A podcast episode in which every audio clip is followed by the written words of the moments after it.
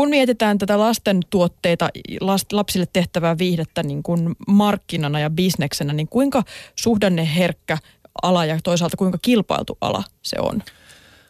Tota, ala on sinänsä äh,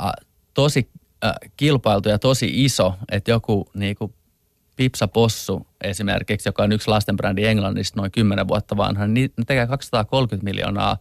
lisenssituloja vuodessa. Ja se on ihan hillitön summa. Mutta tota, mut tämä koko markkina on ollut pitkälti niinku Disneyn ja Nickelodeon ja Cartoon Networkin hallitsema, koska niillä on ollut TV-kanava levitys ja se on ollut se tapa, miten niinku viihdesisältöä tuodaan sitten perheisiin. Mutta nyt te, sitten appsia ja pelien kautta on taas ihan niinku uusi kanava syntynyt, että miten niinku muunlaiset sisällöt voi myös päästä, päästä tota niinku jakeluun. Että siellä ei olekaan enää portinvartijana nämä kolme isoa jättiä, vaan, vaan tota, sekin ala on nyt, nyt muuttumassa ja sinänsä antaa meille tosi makeen mahdollisuuden, että meidän ei tarvitsekaan mennä koputtaa pelkästään